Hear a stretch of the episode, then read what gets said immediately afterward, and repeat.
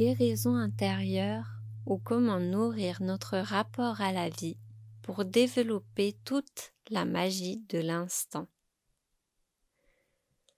Les sujets de la mort et de la maladie peuvent paraître lourds et plombants, alors qu'ils véhiculent la vie dans toute sa profondeur. J'ai vraiment à cœur d'ouvrir au maximum sur la vie, d'où cette évolution dans le complément de titre. J'ouvre aujourd'hui la saison 2, composée de quatre épisodes qui traitent de l'importance du non-jugement dans la maladie, face au choix de traitement, face aux ressentis et aux émotions qu'on peut exprimer. Le format des épisodes est lui aussi quelque peu modifié vu que je laisse place entière à l'interview et vous renvoie pour les approfondissements à ma chaîne YouTube où je vous propose des visualisations vous recentrer, des exercices pour exprimer vos émotions par la création et des massages pour ancrer l'amour et la confiance dans votre corps. Pour celles et ceux qui ne me connaîtraient pas encore, je suis Adèle, accompagnante dans le fil de votre vie. Je vous accompagne à défaire les nœuds, apaiser les stress, les tensions, à tisser votre vie de joie, de confiance et d'amour pour libérer vos émotions et aller vers plus de sérénité au quotidien. Marc est thérapeute et vient nous parler de son cancer. Il nous apporte ici des pistes pour dépasser nos propres jugements envers nous-mêmes. Ne pas se blâmer, surtout en tant que thérapeute aguerri. Nous allons parler dans cet épisode de comment retrouver des repères, comment reprendre le pouvoir sur nous-mêmes lorsque la maladie nous démunit. Nous parlerons de l'importance des petits pas et d'autres techniques incontournables afin de maintenir notre morale au positif et pouvoir dépasser la maladie. Marc nous parlera aussi du vide, de l'après-cancer, quand tout va bien au niveau médical, mais qu'en réalité tout ne va pas bien, et de son rééquilibrage.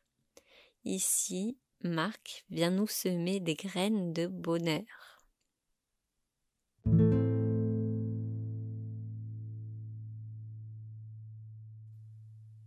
Bonjour Marc, c'est avec grand plaisir que je t'accueille aujourd'hui. J'ai eu la chance de te connaître depuis longtemps vu que hum, tu es mon oncle. Et on se rejoint aujourd'hui sur le chemin de l'accompagnement. Donc aujourd'hui, j'avais envie de t'interviewer sur, euh, sur le cancer, voilà, que tu as développé il n'y a pas longtemps hum, à travers lequel bah, tu as dû passer plein d'étapes, plein d'épreuves que tu as surmontées aujourd'hui pour en parler, euh, comme tu dis, semer des graines, euh, venir semer des graines de bonheur. J'ai trouvé ça joli comme image. Donc voilà, est-ce que tu peux nous remettre euh, un peu tout ça dans le contexte? Oui, oui, bonjour Adèle. Hein effectivement, on se connaît depuis un certain temps et on est maintenant sur des voies parallèles en tant que thérapeute tous les deux. Hein. donc c'est vrai que voilà, même en tant que thérapeute, on peut euh, avoir des maladies graves, y compris le, cancer, et puis le traverser. Euh, voilà, on a des outils supplémentaires, on va en parler, mais euh, en tous les cas, ce qui est intéressant, c'est de, voir que des fois, même quand on arrive à bien passer la période maladie dure, et eh ben des fois le après n'est pas si facile que ça pour retrouver son moral. Alors donc pour situer, pour, pour voilà pour les gens donc voilà j'ai un j'ai eu un cancer il y a, il y a quelques années donc du côlon donc c'était un cancer qui est normalement opérable hein, mais il y a eu des difficultés et donc euh, entre les deux il y a eu une chimiothérapie moi, ça, c'était même difficile. Une opération, c'est toujours difficile. Mais une chimiothérapie, pour moi, c'était très éprouvant parce que en, tant que neuroatypique, je surréagis à peu près à tous les traitements. Et ça, je l'ai vécu bien avant dans ma vie, hein, à chaque fois. Donc, euh, le passage déjà de la chimio était pour moi le plus difficile, hein, on va dire au niveau des, peurs, la peur de l'inconnu et tout. Et donc je me suis fait, heu, accompagner à tous les niveaux, hein, au niveau physique, énergétique, émotionnel, de façon à ce que ça se passe le mieux possible. Donc c'est pour ça que, voilà, moi, c'était ça la grosse difficulté. Ensuite, il y a une 2e opération où là, effectivement, heu, à l'hôpital Saint-Antoine à Paris, on opère en une fois, donc il y a pas de ce qu'on appelle une poche, hein. L'avantage, c'est qu'on est opéré et puis ils reconnectent tout de suite l'intestin grêle au gros intestin. Bon, donc on va dire, arrivé, heu, à la fin de cette opération, au bout d'1 mois, tout semblait bien stable, donc on se dit: «Bah, c'est super». Il y a toujours une petite, heu, évidemment une période de haute surveillance pour voir s'il y a pas de rechute avec des scanners des analyses de sang, mais officiellement, c'était sur la bonne voie. Donc heu pour moi, le plus dur était passé. Donc on se dit: «Bah, si le plus dur est passé, automatiquement, heu, bah, voilà, ça va être que du bien, hein, après». Et c'est là où je me suis aperçu qu'en tout cas, pour moi, dans mon cas, c'était pas forcément, heu, le plus facile parce que, heu, après avoir, on va dire, survécu, hein, même à une épreuve difficile, hein, qui aurait pu qui aurait pu être mortelle, bah, heu, avoir le moral, bah, c'est pas toujours naturel, ça doit dépendre des gens. Hein. Alors bien sûr, j'avais travaillé sur les peurs pendant la phase forte du cancer, hein, pendant l'opération, la chimio, les peurs la peur de la mort, hein, notamment. J'avais beaucoup travaillé dessus puisque globalement, je pouvais mourir et là-dessus, c'est vraiment important d'a m'être apaisé. Heu, mais la peur de l'inconnu, heu, qui pour moi était uniquement liée à l'inconnu de la chimiothérapie, hein, comment j'allais résister, m'adapter et tout. Ben, en réalité, voilà, il y avait un autre inconnu, c'est l'inconnu de l'après après cancer. Qu'est-ce qui se passe? On on retrouve pas toute son intégrité, hein, tout de même, parce que le fait d'avoir eu le ventre ouvert d'1 fois, plus la chimio, ça donne des séquelles au niveau physiologique. Il y a des choses que je peux plus faire. Puis au niveau, heu, neurologique, pendant, heu, une bonne année, heu, voilà, on fonctionne un peu au ralenti dans sa tête, hein. Même si le corps médical assure que tout est normal, on se rend bien compte qu'on a plus les mêmes facultés, la même mémoire et tout. Donc il y a ce petit côté-là, je me suis dit: «C'est peut-être ça qui qui me met le blues, quoi», le fait que je ne suis pas comme avant, je ne suis pas le même le Marc d'avant avec les mêmes capacités cognitives et physiologiques, quoi. Donc peut-être que j'ai donc j'ai essayé de travailler à ce moment-là sur, bah, comment me redonner confiance, heu, dans mes propres cap propres capacités d'adaptation. Voilà, donc dire: «Bon voilà», au lieu de dire: «Je vais», voilà. Donc c'est là-dessus, j'ai essayé de travailler. Donc mon travail principal, c'est évidemment de prendre conscience de tout ça, de mettre des mots et puis une fois que j'ai mis des mots, heu, mon action corrective principale est souvent la méditation et le mouvement, hein, le mouvement neurosensoriel, un mouvement lent, une sorte de méditation en mouvement comme, heu, comme on pourrait dire le tai chi, un yoga en mouvement pour ceux qui connaissent, le qigong. Et ça donc progressivement, ça m'a, heu, permis, de reprendre confiance, heu, dans, heu, dans cet inconnu. C'est-à-dire, que va faire Marc avec moins de capacités par rapport à avant? Mais comme tu tu le disais, soit avant mon introduction, heu, voilà, j'avais pas tout de même, acquéri cette confiance absolue en moi, hein. Donc je me jugeais comme étant, bah, soit que je progressais pas assez vite, je j'avais pas le bon niveau. Moi, j'étais toujours en train de de me juger et quand on se juge et qu'à la fin de la journée, on estime qu'on n'est pas au top et bah, la journée d'après, elle commence pas au top non plus. Donc ça, c'était vraiment la difficulté principale que j'ai à un moment identifiée, c'est qu'à chaque chaque soir, j'étais finalement mon bilan était pas positif parce que je n'avais pas atteint les objectifs que je m'étais atteint, qui étaient peut-être totalement déraisonnés et du coup, la nuit et ben, une sorte d'angoisse, hein. Avec la chimiothérapie, on a souvent une perte d'un sommeil profond, hein. On vit vite, on on rentre vite dans un dans une angoisse la nuit dès que ça se passe mal et le lendemain matin, m'apercevoir lieu de commencer en ayant le sourire, de dire: «Super, une nouvelle journée à vivre», heu, c'était déjà: «Oh, comment je vais faire pour pour gérer tout ça? Est-ce que ça va pas? Est-ce qu'il va pas y avoir des mauvaises nouvelles?» Du coup, les les visites de contrôle qui étaient tous les 3 mois au départ devenaient un sujet d'anxiété hein, au lieu de dire: «Bah, super, pendant 3 mois, tout va bien», c'était: «Pourvu que dans 3 mois, tout aille encore bien». Donc on voit bien comment le moral là-dedans, il vient nous nous saper. Et puis le corps, bah, il suit le moral aussi, donc c'était pas évident du tout, heu, de redresser. Donc heu, il m'a fallu tout de même, heu, beaucoup de, de temps pour retrouver un mode de pensée, je vais dire positif, hein. Parce que voilà, j'étais pas d'une nature pessimiste, hein, mais le simple fait d'avant, je devais m'appuyer beaucoup sur, heu, des points de repère, des capacités, que ces capacités et ces points de repère aient disparu, ça m'a mis dans dans une situation où je devenais anxieux facilement. Ouais. Voilà, je dirais, tu vois, pour, heu, le panorama global de de ce que j'ai vécu. Après, on peut revenir sur des points, sur tes questions, mais ça donne un petit peu, hem, le voilà, le parcours où à la fin, tout même, bon, maintenant, là, en ce moment, au jour où nous parlons, j'ai plus ce problème-là, hein. Le matin, je me réveille, je suis heureux, mais heu, il y a encore, heu, même pas trois quatre mois, Heu, ma pratique du matin obligatoire était, soit du yoga du rire, soit le sourire aux organes, hein. C'est une méditation taoïste où on vient sourire à nos organes, hein, commencer par le sourire. Donc j'étais vraiment obligé de commencer dès le matin, premier pas en dehors du lit, par une pratique qui venait me redire: «Au fait Marc, heu, hein, un peu de joie là dans la vie, hein, tu es vivant, profites-en».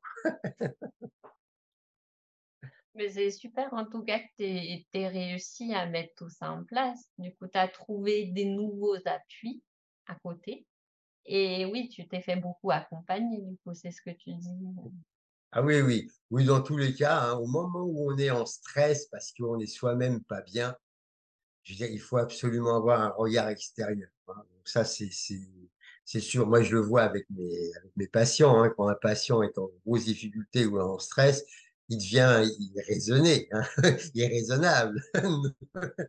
Donc heu heu, là, il faut il faut quelqu'un qui serve de phare à l'extérieur, hein. Pas forcément qui nous dise quoi faire, mais au moins qui nous maintienne sur: «Attention, ça, c'est pas encore acquis, ça, c'est encore à travailler, ça, c'est peut-être pas fait avec la bonne attitude d'esprit». Parce que souvent, moi, dans mon cas, j'ai tendance tout à transformer en challenge, hein. C'est-à-dire que même, heu, le simple fait de se détendre peut devenir le challenge de se détendre. Et comme tu dis, quand on perd tous nos repères, le fait de se surcharger, de se faire un défi de tout, est-ce que c'est lié aussi à la neuroatypie? Non, non, le chez les neuroatypiques, il y a les 2, hein. Il y a les gens heu, qui se chargent surtout. Là, c'est plutôt le côté, heu, intellectuel qui fait qu'on se charge, hein. Parce que comme dans la société dans laquelle on vit, heu, lorsqu'on se surcharge intellectuellement dans le monde du travail, hein, j'étais enseignant et puis j'étais aussi conseiller en entreprise. Donc dans le monde du travail, si on se charge intellectuellement et qu'on réussit, on est super valorisé. Mmh. Donc, ce qui fait qu'on prend rapidement l'habitude de se surcharger pour obtenir des résultats dont tout le monde être très reconnaissant. Donc, heu, je pense que tu vois, heu, voilà, pendant 15 ans, j'ai pris l'habitude de me surcharger en réussissant à voir le résultat, hein. Mmh et puis ça me valorisait d'un point de vue, heu, bah, narcissique et puis financier. Mais en réalité, c'était une habitude que j'ai pris, tu Parce que 15 ans, un mode de fonctionnement, ça devient une habitude. Et donc, heu, cette habitude-là, bah, quand on a un un gros problème de santé, c'est une très mauvaise habitude. La méthode des petits pas est 100 fois préférable. Est-ce que tu dirais que c'est cette problématique qui est venue déclencher ton cancer?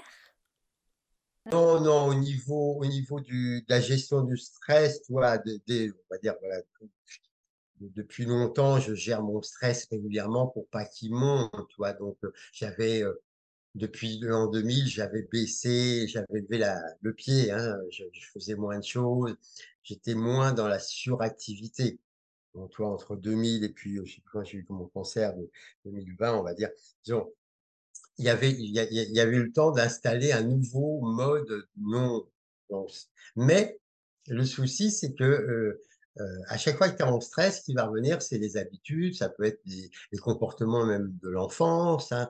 En fait, des fois, on devient un peu irrationnel dès qu'on est en stress. Or, le cancer, c'est tout de même un méga stress, hein, de par la maladie et puis pour moi, de par son traitement, pour la chimiothérapie, pour moi, c'était vraiment une horreur, heu, à la prévisible, donc il fallait que je gère.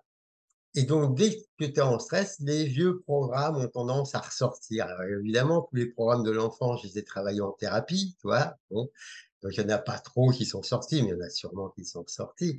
Mais là, ce programme, toi, de jeune adulte, on va dire que j'ai acquis entre 30 et 45 ans, bah, j'avais jamais eu à le travailler en thérapie puisque je m'étais calmé et puis n'avait jamais été un problème. Hein, on va en thérapie, on ça pose pas de problème, déjà résoudre les problèmes, c'est déjà pas mal, quoi, tu vois?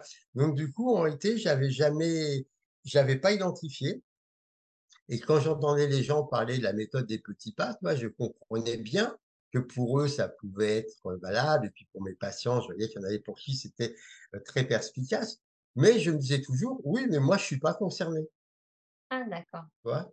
Hein? Pour moi, c'était une méthode très efficace, mais qui n'était pas dans mon registre, quoi, voilà. Alors du coup, je l'avais pas expérimenté, par exemple? J'avais jamais eu à expérimenter la méthode des petits pas.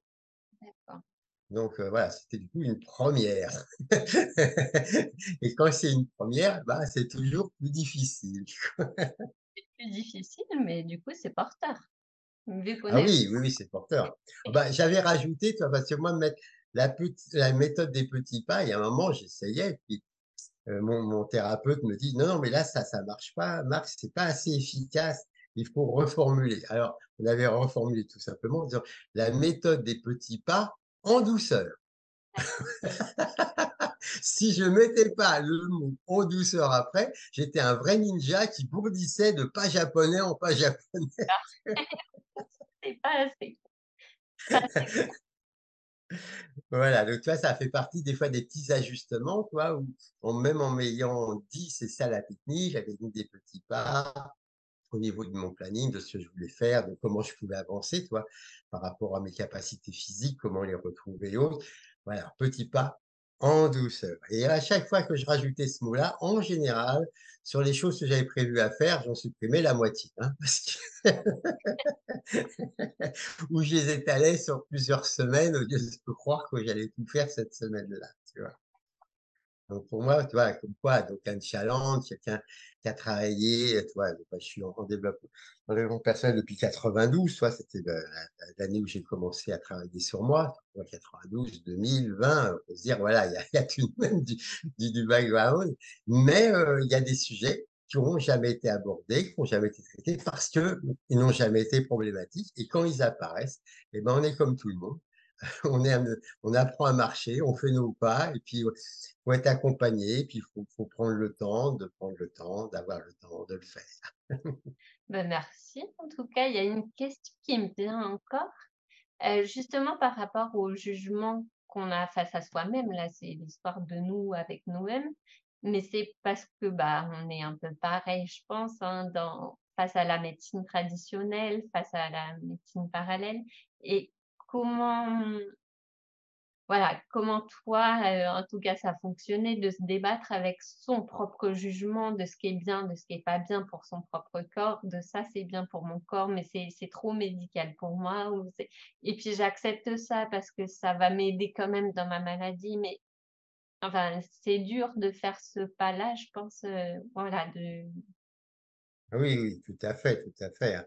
Déjà, il est évident que, voilà, quand on sait à l'avance qu'on a des problèmes, je le sais puisque depuis ma naissance, hein, j'ai des soucis avec, heu, le corps médical, heu, qui fait des erreurs de prescription, voilà, dont je subis les conséquences, hein. Dès dès la naissance, voilà, je suis né en Algérie, Ma mère, voit que je vais pas bien, elle m'emmène voir un médecin. Le médecin me prescrit un produit, elle me le donne régulièrement parce que j'avais des douleurs intestinales. Bon, bah, ça on sait pas trop ce qu'est un bébé, hein, mais ça allait pas bien. Donc elle suit le traitement et puis elle s'aperçoit que je dépéris de plus en plus et au bout d'un certain temps, heu, elle se dit: «Il y a un gros problème» et donc elle va à la capitale de l'Algérie pour voir, un service hospitalier plus significant qui lui dit: «Mais si vous donnez ça à votre bébé depuis le départ, c'est normal qu'il dépérisse. Arrêtez tout simplement le produit, il ira mieux». Ce qu'elle a fait et du jour au lendemain, je suis allé mieux.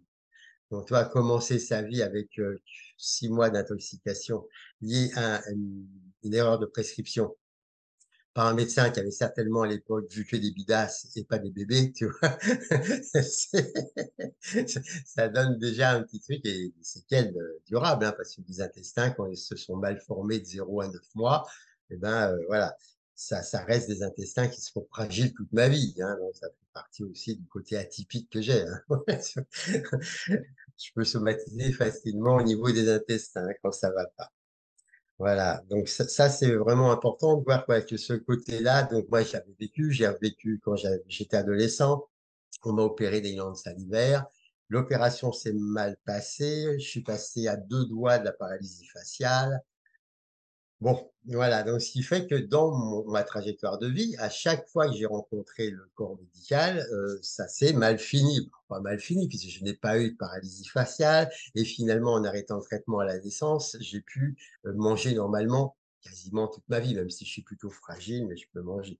Donc tu vois, il y avait ce côté-là qui faisait que donc c'est pour ça que, heu, quand j'ai eu des problèmes, au niveau du sang, puisqu'au début, c'est l'analyse de sang qui a permis de diagnostiquer le cancer, j'avais plus de fer.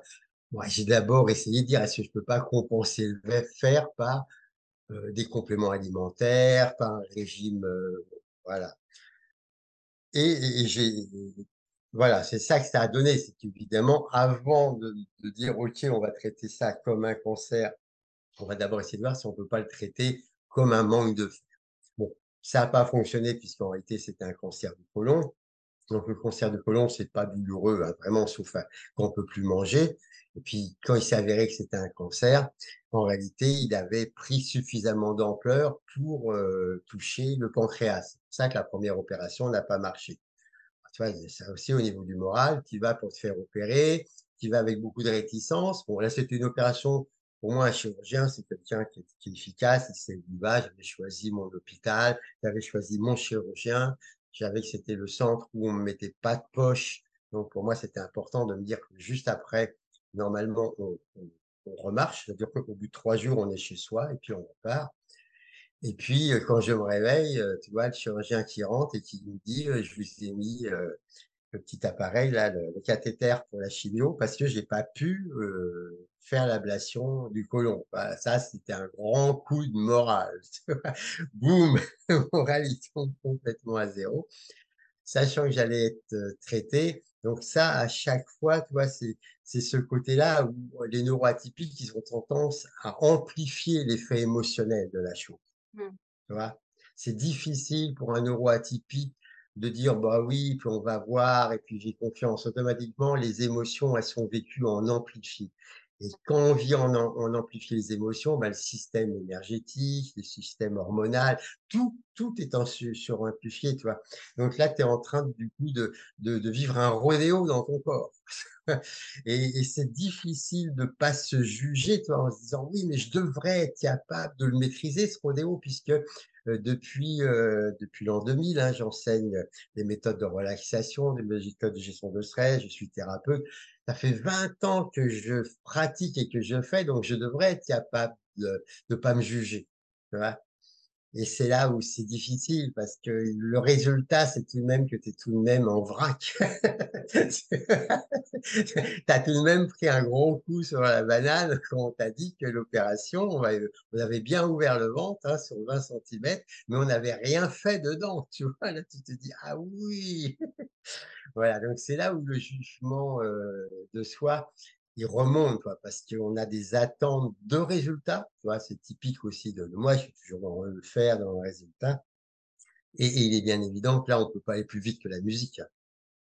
Voilà et là, faut se dire: «Bah, du coup, puisqu'on n'a pas pu opérer et que la seule solution, c'est la chimio, conclusion, et ben, on va rentrer dans dans ça». Donc tu vois, il y avait la déception du fait que l'opération ait pas réussi et puis, il fallait que je gère le fait qu'il y aurait la chimio qui allait m'atteindre parce que, voilà, en tant que neuroatypique, tous les effets tous les effets secondaires, en gros, en tant que neuroatypique, on les a, hein. j'ai beau avoir prévenu le le médecin, voilà, ils ont du mal. On rentre pas dans le cadre. C'est logique, hein, un neuroatypique, par définition, il est pas dans la moyenne de la loi normale. Il est en dehors de la moyenne, donc on comprend bien que, voilà, c'est pas facile pour eux. Et donc là, ne pas se juger. Alors moi, ce qui m'a permis de pas me juger, c'était de reprendre le pouvoir sur la chimie. Tu vois?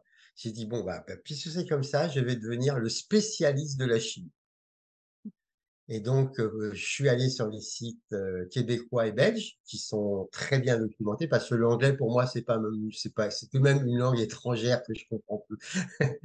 Voilà, en gros, il fallait aller dans des pays où la chimio n'est pas prise en charge par le système, heu, médical et où il est payant. À partir du moment où on va dans des pays où les gens payent pour avoir une chimio, ils ont une information très détaillée sur les effets secondaires. Et donc, ça m'a permis de bien voir quels étaient les effets secondaires, comment ils fonctionnaient, et notamment pour tous les neuroatypiques, il y a un un souci, c'est ce qu'on appelle l'effet cumulatif. Et l'effet cumulatif, en moyenne, il est calculé, mais comme on est neuroatypique, notre moyenne, elle est pas du tout dans la moyenne des traitements. Donc ça, ça m'a permis d'anticiper, de savoir que la cinquième séance de chimiothérapie, j'allais dépasser l'effet cumulatif et c'est là où les je commencerais à avoir de gros désagréments. Donc il a fallu que je négocie avec le corps médical pour que les doses soient baissées à partir de la cinquième. Oui, du coup, ça a vraiment été l'histoire de retrouver des repères? C'est ça, c'est ça, tu vois? Parce que évidemment en chimio, il y a pas forcément beaucoup de repères et puis dans les gens que je connaissais non plus, tu vois? Donc c'est pour ça qu'en ayant trouvé que les Québécois et les Belges avaient des des centres d'information très bien faits, très bien documentés, ça m'a permis vraiment de mieux comprendre ce qui était en train de se passer ou ce qui pourrait se passer et à partir de quel moment. Et ça, ça me permettait de faire baisser mon stress et de reprendre, bah, la possession de ma vie, hein. Parce que quelque part, il y a un moment, c'est un petit peu ça, tu vois? On se dit: «Mais au fait, je suis quoi? Je suis juste en sursis ou?» Voilà. Donc garder le contact avec des choses apaisantes, des choses qui équilibrent, tu vois? Ça m'a permis ça, tu vois? Du coup, bah, s'il y avait des belles choses, des amis qui venaient à la maison, je pouvais profiter des amis. Si si on allait se promener en forêt, je pouvais profiter de la forêt. Parce que je me disais: «Marc, tu maîtrises la chimio, c'est bon, ne t'inquiète plus». Il y a eu cette phase-là, donc qui a fini avec la deuxième opération, où là, ça s'est bien passé. L'opération, effectivement, la chimio avait, heu, totalement, heu, desséché, heu, le cancer du gros intestin. Donc le chirurgien a pu, faire l'ablation de la moitié du gros intestin et le reconnecter, à l'intestin grêle. Et donc du coup, pour moi, hein, on revient à tout à l'heure, tout était fini et en réalité, non, le moral, au moins c'était en janvier, hein, le moral ne s'est pas remis tout de suite, quoi. Je me suis re c'est là où j'ai eu la surprise de tomber dans des des bulles du passé qui remontaient, d'anxiété, tu vois? Qui que j'avais c'était tout de même des des des phases de vie que j'avais jamais eu à vivre et jamais eu à gérer, quoi, Bah oui. tu vois? Donc là, heu, donc là, pour moi, le principal, c'était donc déjà la respiration, hein, régulièrement dans la journée, toutes les heures, je faisais 3 minutes de respiration cohérente, hein. Les gens qui connaissent pas la cohérence cardiaque, c'est 5 secondes inspire, 5 secondes expire, donc 3 minutes. Ça me permettait, une fois toutes les heures, d'être à zéro au niveau du stress, tu vois? De pas m'angoisser. Et puis de me rendre compte que avant la respiration, j'étais déjà angoissé, hein. C'est-à-dire que toutes les heures, je me rendais compte, je recommençais pas à zéro, je m'étais réangoissé petites choses, parce que je pensais au futur, je pensais à la prochaine à la prochaine, heu, au prochain scanner? Des tas de choses. Donc ça, pour moi, ça a été vraiment le point important et puis que j'étais en train de me juger aussi. À chaque fois que je respirais, je me rendais compte de mon stress, de mon anxiété et l'anxiété souvent parce que j'étais en train de me juger une fois de plus et j'étais m'étais éloigné des petits pas, en douceur, j'étais en train de faire des petits pas en grand écart. Voilà, donc ça, c'était vraiment important? Toutes les heures, tous les matins, je passais 20 minutes à faire, heu, mon qigong yoga à ma façon, hein, donc des mouvements lents et puis je finissais par 20 minutes de méditation. Donc, vois, il y avait déjà 40 minutes tous les matins où il y avait le corps qui revenait et la méditation et là, quand je sortais, j'étais bien. Vois? Je pouvais me dire: «Je commence ma journée avec, avec le sourire», mais ça durait pas jusqu'au soir. C'est là où on voit que c'est super fort, heu, ça revient donc systématiquement, le soir avant de coucher, je recommençais ce type de pratique pour pouvoir bénéficier d'une nuit reposante et sécurante. Et malgré tout ça, c'est pour ça que, je me jugeais, et malgré tout ça, pleurer. Et ben, dans la nuit, si je me réveillais avec une crise d'angoisse, je me rendais bien compte que j'étais dans un état anxieux. Je dis: «Waouh, avec tout ce que je fais et tout, je suis encore en état d'anxiété». Donc là, je refaisais respiration cohérente, euh, sourire aux organes, hein, méditation du sourire aux organes, ce qui fait que ça me permettait de rester allongé et puis au bout d'un quart d'heure, de me réendormir dans un état, voilà, sympathique pas un état trop anxieux pour replonger dans le prochain cauchemar qui m'attendait. Heu, donc vraiment, on peut dire pendant plus d'un an et demi, ce jugement, quand il revenait tout le temps, j'étais pas content de moi. C'était mon bilan, tu? Je me en tant que prof, je me mettais pas une bonne note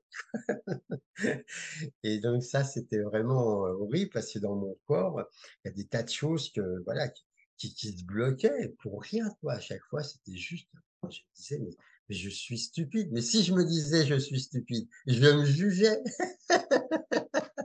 Mais c'est vraiment tous les jours, on le rappelle. En en gros, la la consigne, j'avais des post-it partout, hein.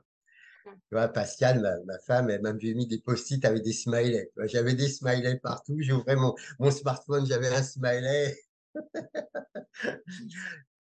Ça, ce sera le sujet de l'épisode 3 de cette saison. Comment se soutenir dans un couple, l'importance, euh, l'importance du conjoint et encore une fois l'importance du non-jugement euh, au sein du couple et des choix qu'on peut faire euh, mutuellement. Pour aujourd'hui, tu nous as déjà donné plein de pistes. Est-ce que tu voudrais ajouter des ressources voilà, que je pourrais mettre en lien aux personnes qui nous écoutent et qui souhaiteraient bah, approfondir leur propre pratique Oui, tout à fait. Déjà sur, heu, le site, hein, de la méthode qu'on a mis au point avec Pascal, les thérapies, je vous mettrai le lien, mais il y a évidemment la méditation du sourire aux organes et la respiration, heu, circulaire cohérente, hein, qu'on trouve un peu partout, hein. Et ça, c'est important. Mais, heu, voilà, heu, donc là, les gens qui ont envie d'avoir des des des liens, ils pourront voir et pratiquer. Mais c'est surtout qu'effectivement, la technique des petits pas en douceur, ça veut dire qu'il faut toujours choisir quelque chose au début qui nous semble facile quand on est dans ces situations-là, tu vois? La méditation de sourire aux organes, c'est facile, c'est je ferme les yeux, je vais sourire à mon cœur, je vais sourire à ma rate, tu vois? Et puis si elle dure que 3 minutes et ben et si c'était facile et ben c'est bien. Après évidemment, si on va dans un centre taoïste, ils vont faire durer la méditation 20 minutes. Mais non, heu, là, on on sort d'une maladie. D'ailleurs, c'est pas forcément une maladie, hein, c'est une épreuve, hein. Des fois, l'épreuve, ça peut être pour certaines personnes la perte la perte d'un être cher, Mmh. vois? Hein, ça peut, mmh, voilà, même, heu, un divorce, hein, qui peut être mal vécu. Donc vraiment, heu, c'est une épreuve, une épreuve qui est au-dessus de ce qu'on avait l'habitude de vivre. Voilà et dans tous ces cas-là, je pense que ce cette histoire de morale qui peut être atteinte, tu vois? Heu, de de fonctionnement, heu, atypique qui peut ressurgir, je pense que ça peut arriver dans d'autres cas que dans la cas le cas de la maladie Oui. Mmh. et et d'avoir acquis ces outils-là dans un autre cadre, ben, ça permet de les réutiliser, tu vois? Un petit peu partout.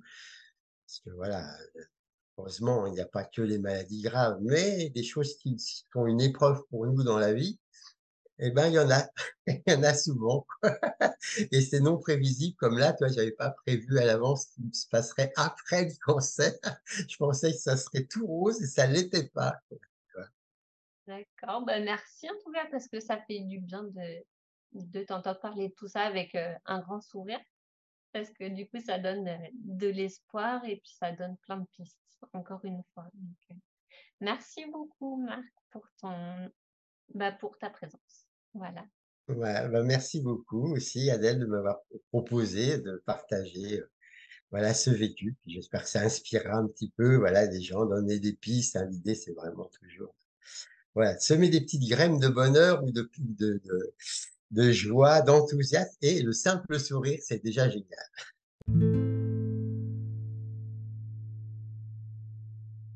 Nous voici arrivés à la fin de cet épisode. J'espère de tout cœur qu'il vous a plu. Dans la description, vous retrouvez tous les liens dont on a parlé aujourd'hui.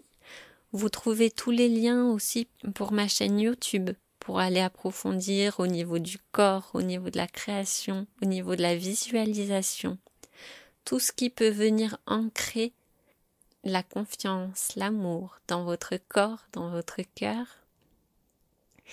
Et oui, vraiment encore une fois, libérer, libérer les émotions, les tensions qui peuvent rester parfois bloquées et les remettre en circulation. Donc n'hésitez pas à poursuivre cet épisode en, en vous recentrant, en prenant le temps de respirer et vraiment aller à la recherche de ce qui résonne à l'intérieur, à quel endroit ça résonne pour vous, pour savoir ensuite comment dans votre quotidien vous allez pouvoir continuer. Continuer à tirer la ficelle que vous avez peut-être attrapée durant cet épisode. Pour le prochain épisode, ce sera Martine qui vient nous parler elle aussi d'une maladie qu'elle a développée. Elle aussi était thérapeute et s'est retrouvée enfermée dans son corps. Et hum, aujourd'hui, elle en parle avec beaucoup de joie, euh, beaucoup d'amour. Ça m'a fait pensez un peu à Frida Kahlo. En attendant, je vous souhaite une très belle journée et je vous dis à très bientôt.